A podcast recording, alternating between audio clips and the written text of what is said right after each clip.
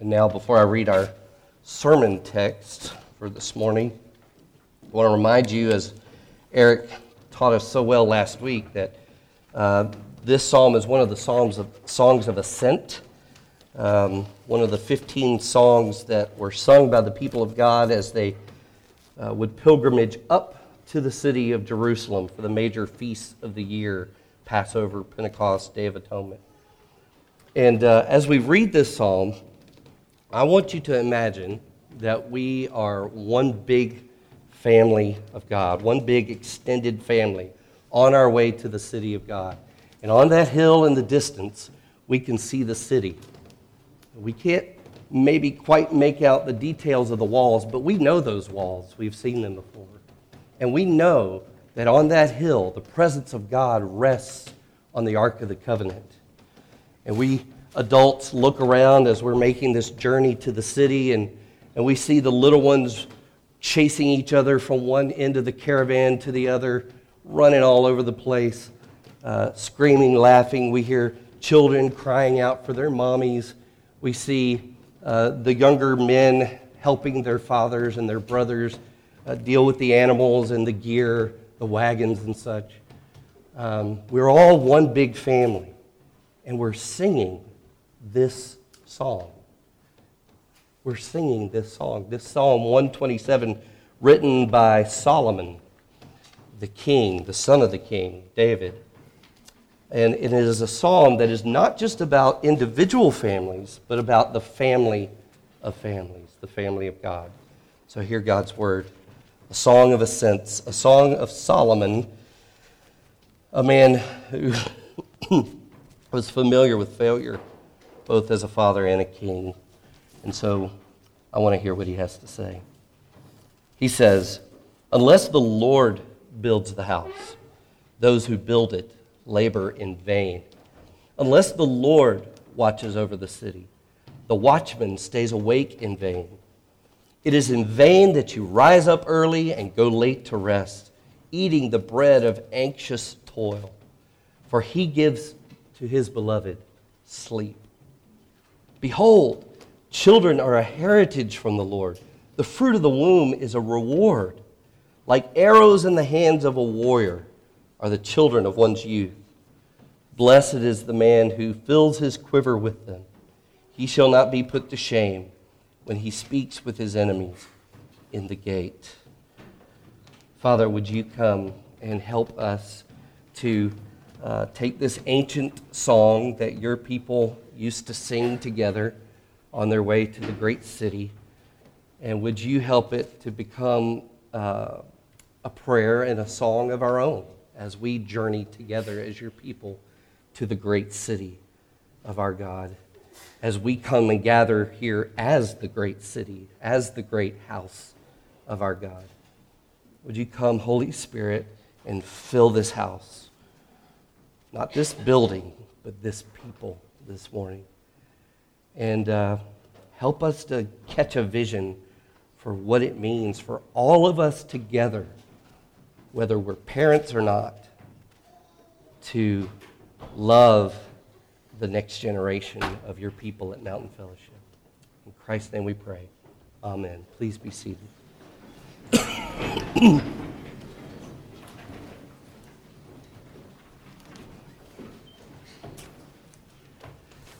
I was a youth pastor for over twenty-five years, and so I love uh, seeing on Facebook all the adventures of students that I've served in the past. Love seeing them get married. Uh, some of them have children. I love seeing them become uh, mommies and daddies, doctors, teachers, uh, some pastors, missionaries. Uh, I, I love to watch what happens with their lives and the trajectory of their lives. Um, there are a few that didn't quite go that way. Uh, there's one young man who I think is now in his early thirties who um, has picked me to be someone that he uh, gets to rail on every now and then.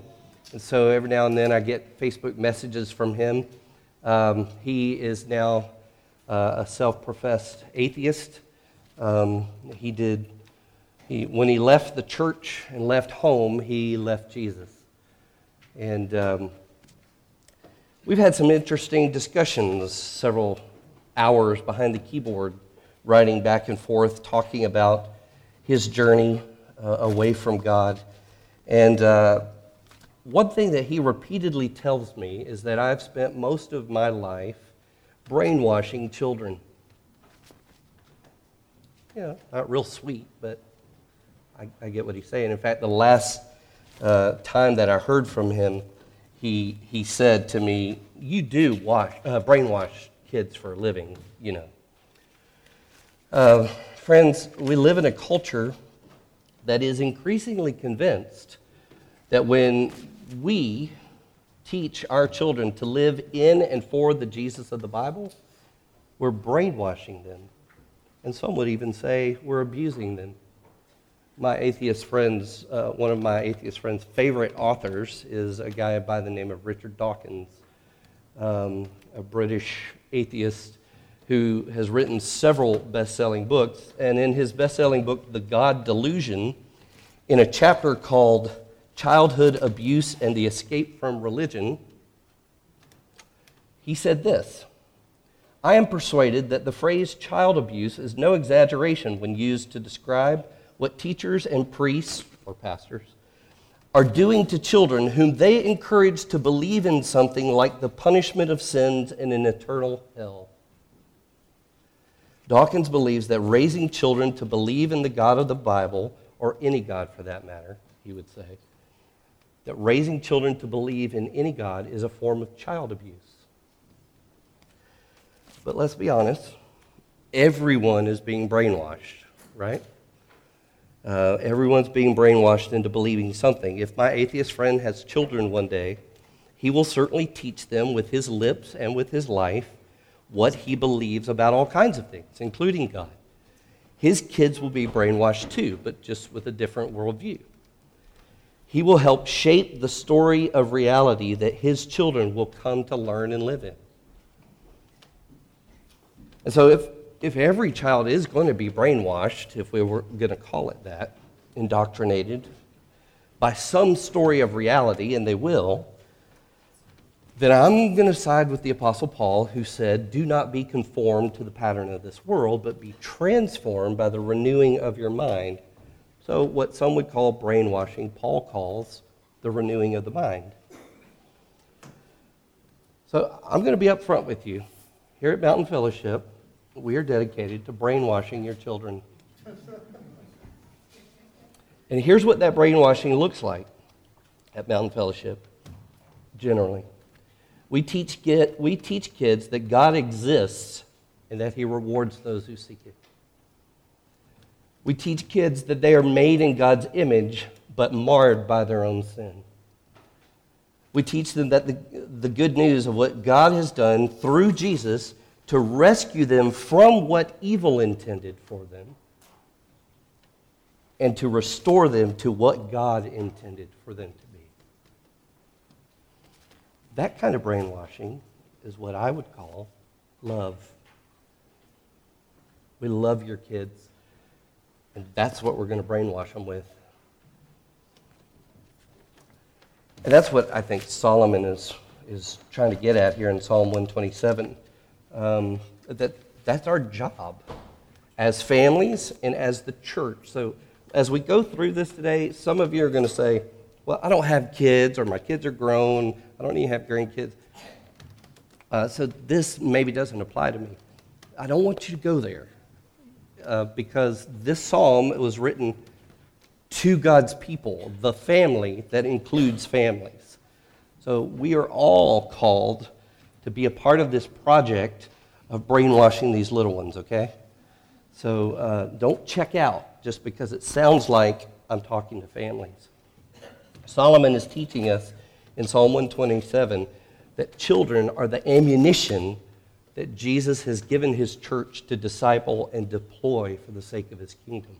Verse four says that the church's children are arrows in the hands of a warrior. Israel believed that their God was a warrior king. They're arrows who have been given to us by God so that his kingdom will have ambassadors into future times and distant places. Given to us so that Mountain Fellowship's children will grow to be men and women whose voices of truth and love pierce through the enemy's lies. Where? In marketplaces and in the media, in legislatures and in living rooms, in classrooms and corporations, in every private sector and every public square. That's what verse five is saying. Hand, arrows in the hands of the warrior so that he may have something to say to his enemies who are in the gate. The gate was where the leaders of the city would uh, have an impact on the city. That's what we're called to do.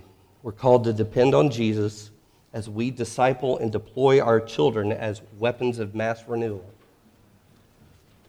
whom he will use to make his kingdom come and his will be done on earth as it is in heaven. So what do we do with them? What, is, what does it look like to disciple them and, and deploy them? Well, let's talk about discipling them. Verse three says, children are a heritage from the Lord. They are a reward. The first thing we have to realize is that they don't belong to us. We are stewards. They are his, and he's given them to us to steward. Um, we've been entrusted with an arsenal like no other.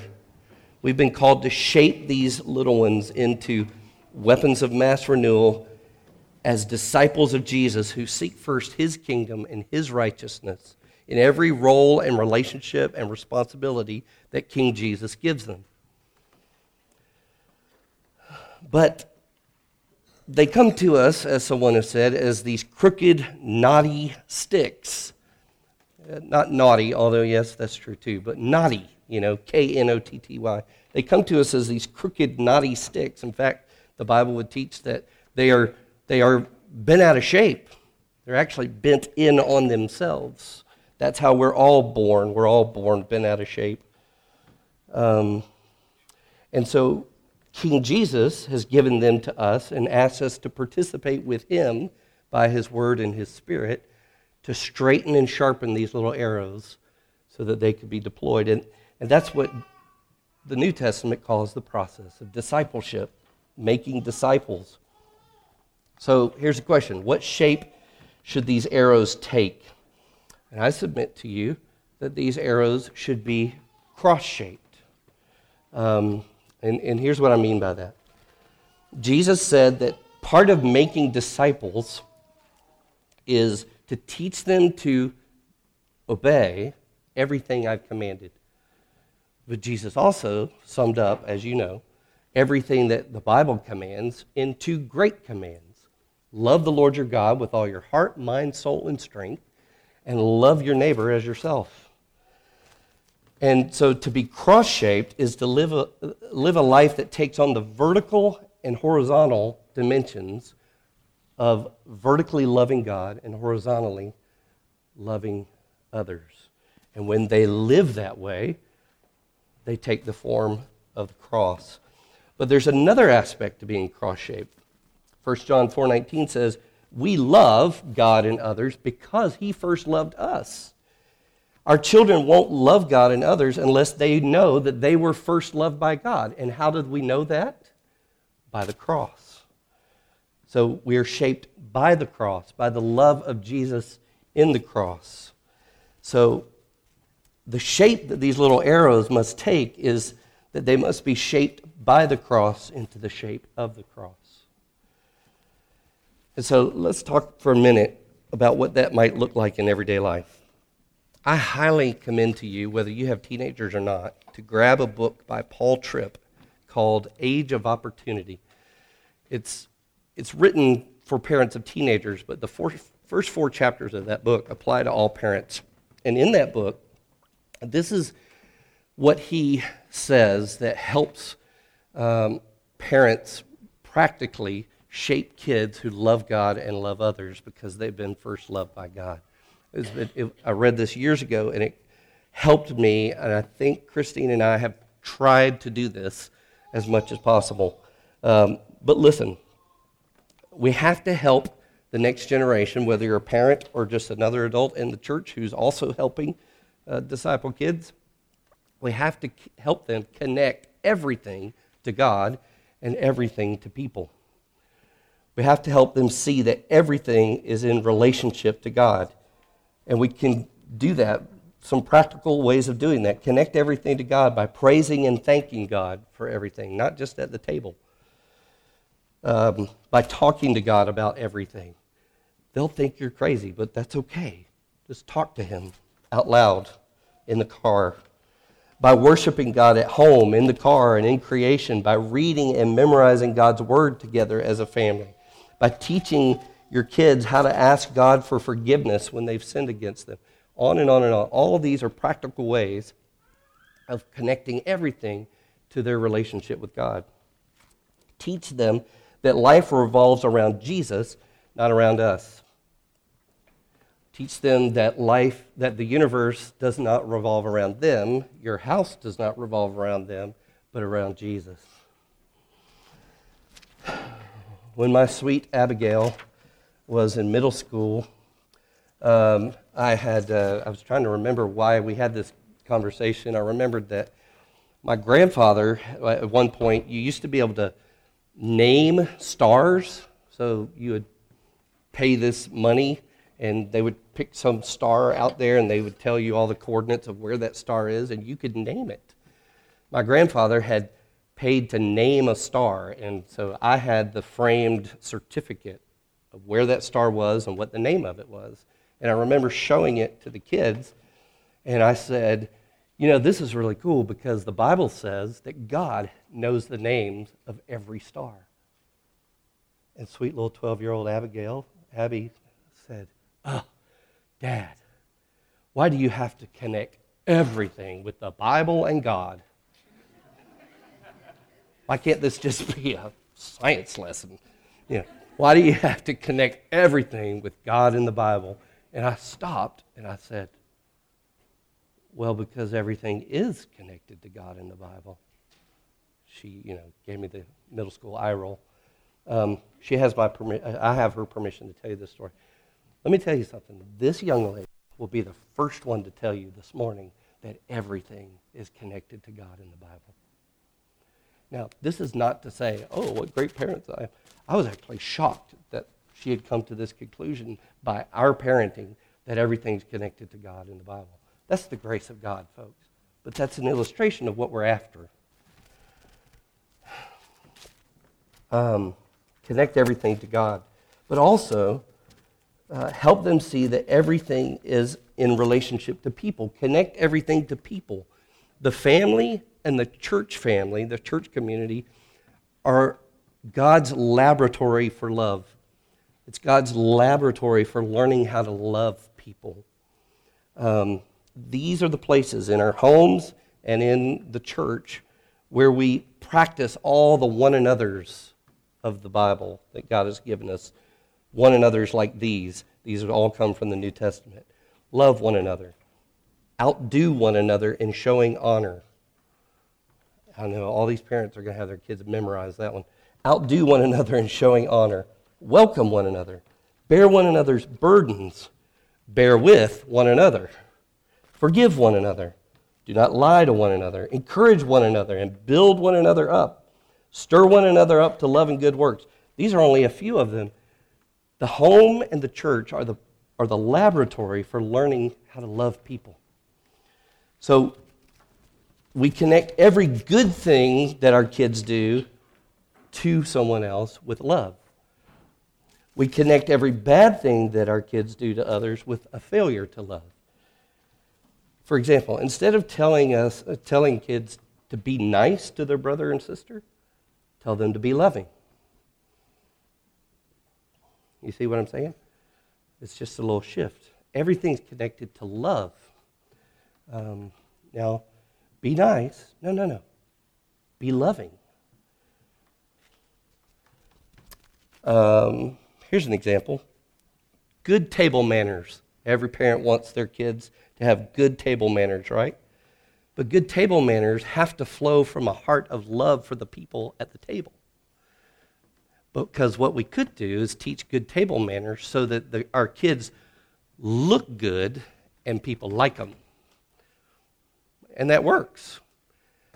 Even more convicting is the reason I usually want to teach good table manners is so that my kids look good and make me look good and other parents like me. But that's not why we teach our kids good manners. We teach our good, good kids good manners because good manners are a way to love people.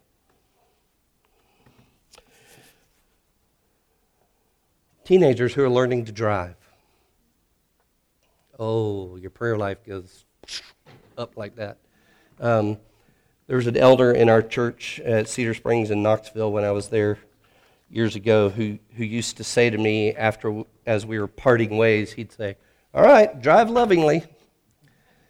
And I thought, wait a second, that's brilliant. That's biblical. If we teach our teenagers to drive lovingly, we won't have to worry about them driving safely. We won't have to worry about them driving legally. Because to drive, lo- drive lovingly is to drive in a way that loves the law and loves the other people on the road. So just drive lovingly. You see what I'm saying? Connect everything to your relationship with people. The house and the church are a laboratory for love. Um, But as you're doing this, as you're connecting everything to God and as you're connecting everything to people, one of the things you're going to learn in the lab is that you and these little ones are going to fail at both of those over and over and over and over again. But that's the beauty of it. God has given you a, a, your kids a safe place to fail at loving Him and loving others. But there's, there's another part of being cross-shaped. Remember? Shaped by the cross. The other thing that the home and the church were made to do is to connect everything to the gospel.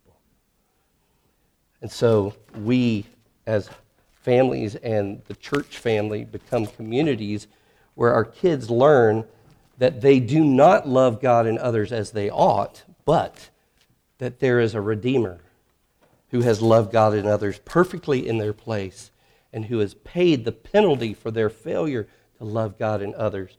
So every time they fail to connect something to God, and every time they fail to love their brother and sister or their neighbor or their friend at school, uh, we teach them to take that to the cross. It's not just you haven't loved God well and you haven't loved your neighbor well. Yes, and that's why you need Jesus. And you have a God who has promised to forgive you and to renew you into one who loves God and loves others. His name is Jesus, and He loved you first. So, that's what we do as families and as the church day after day, shaping and sharpening these arrows until the day when we deploy them. They're arrows in the hands of a warrior so that they might be deployed in the gate, that place where the leaders of the city make decisions that impact the life of the city. And our little ones become people who have that kind of renewing impact on the places where they worship, work, and live and play. But that deployment begins now. That deployment begins now, even years before they leave your house. So even those of you who have little ones, and you're eighteen years away from high school graduation, the deployment that I'm talking about begins now. When I was uh, living in Pensacola twenty-some years ago, um, Pensacola has the Naval Air Station down there, and they have a fantastic aviation museum. If you're ever down there, you need to go. Your kids will love it. Airplanes hanging from the ceiling, helicopters hanging from the ceiling. It's amazing. But the first time I went, there was a tour guide that I was following around, and I heard him um, describing what smart bombs are. Um, smart bombs are those missiles that hang underneath an airplane, and the pilot aims a laser at the target, and the bomb follows the trajectory and traces the path of the laser to the target. Guess what, parents? We're the laser. uh, it happens that kids will follow the trajectory of our lives. As the laser goes, so goes the artillery. Um, and I'm going to I'm going to come back to that. Hang on. But the question is, what's the target? What target is my life as a parent aiming at for my kids? What do I ultimately want for my kids? Good education, safety, to not smoke, drink, or chew, or go with girls that do? Do I want them to be well-rounded, to fit in, to get to the right college so they can get the right job and make good money and marry the right person and make me some good grandkids? Nothing wrong with any of those things. All those are wonderful things, wonderful desires to have.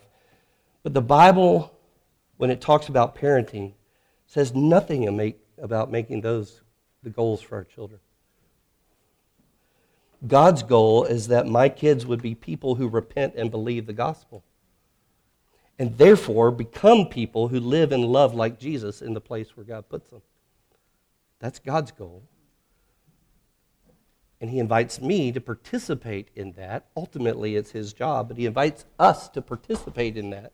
And one of the ways that we participate in that is that we set a trajectory with the laser of our lives. That that is our target. Moses, as we read this morning, told God's people that love for God and love for others must be written on our own hearts before we teach it to our children. We must be in the process of being shaped by the love of Jesus into the shape of the love of Jesus as we partner with the Spirit of Jesus to do that same work in the lives of our children.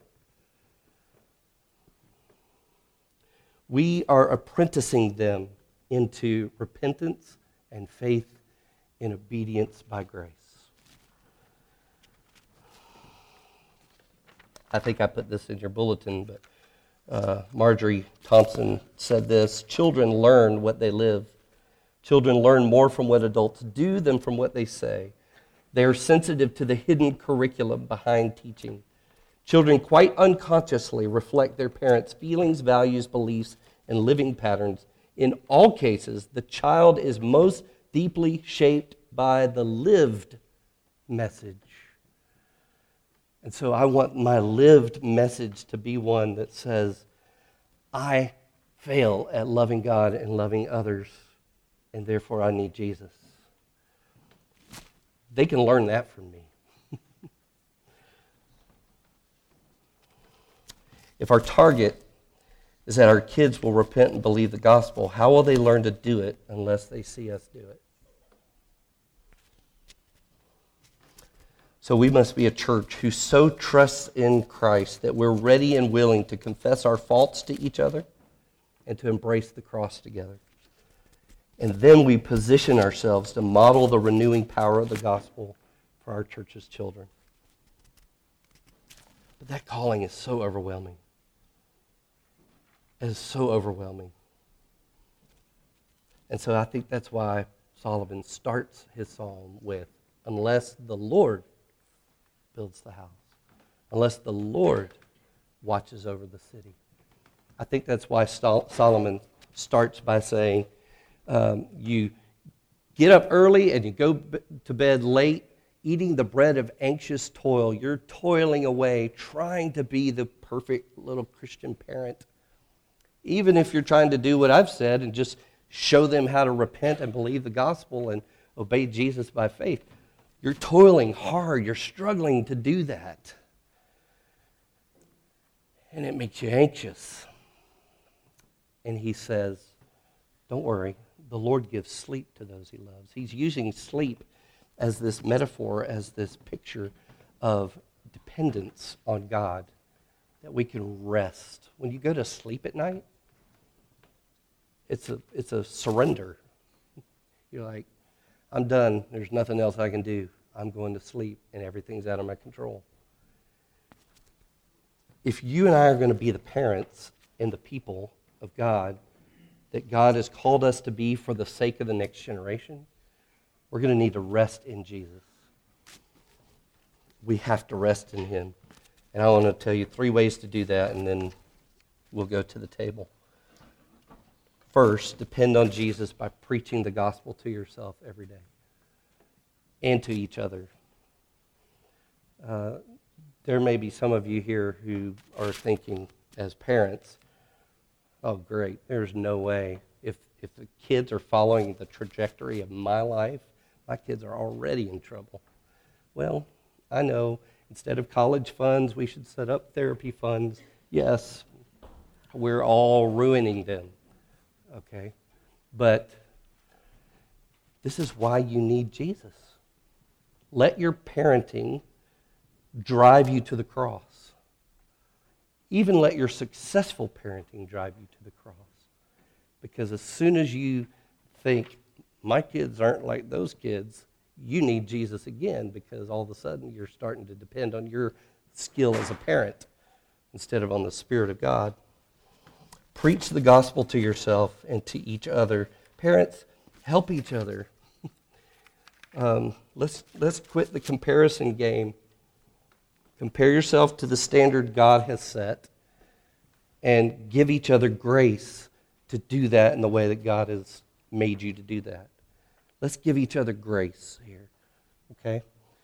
So I can't tell you how many of How many folks in, well, in this church and other churches have said, I'm so sorry my children were the noisiest ones in the room that they, okay.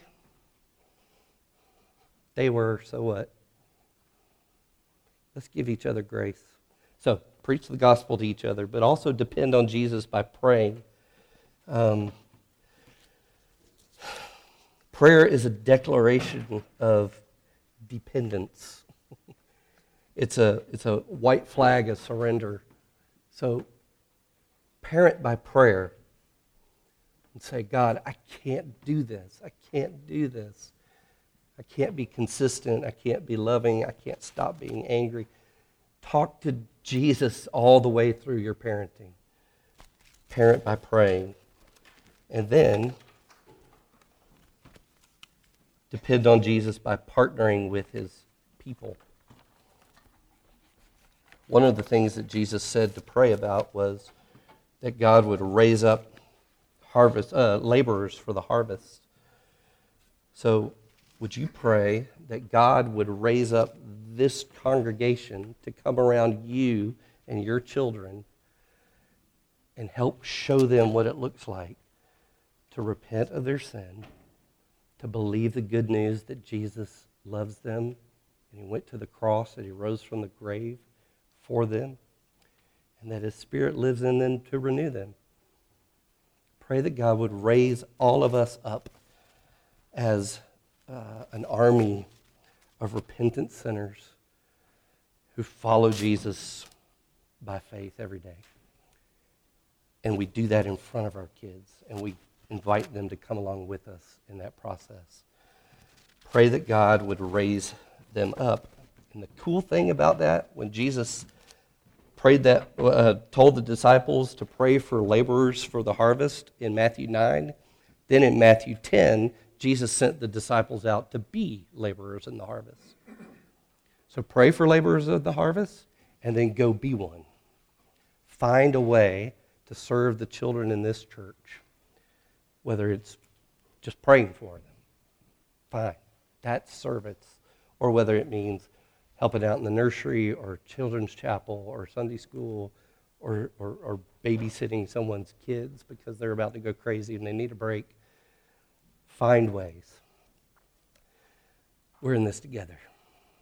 Father, um, thank you for this psalm that reminds us that our calling as your people is to, just to disciple this quiver full of arrow, arrows you've given us as a church, to deploy them to live a life of repentant faith in Jesus as we all together depend on you for the strength to do it. And so that's why we come to this table today, because we need you. We're dependent on you. We come and we repent now. We repent, some of us, of our pride, in our parenting. We repent, we repent some of us in our despair in our parenting. And some of us repent in our um, lack of motivation, um, our lack of really thinking about what it, what does it look like for me to be a Christian parent. God, we're all over that spectrum, and we we repent. We know that's not what you've called us to. So would you come and remind us again that Jesus came for us as adults and parents. Um, we need him. Would you come and feed us with all that he is and all that you are in him. In Christ's name I pray. Amen.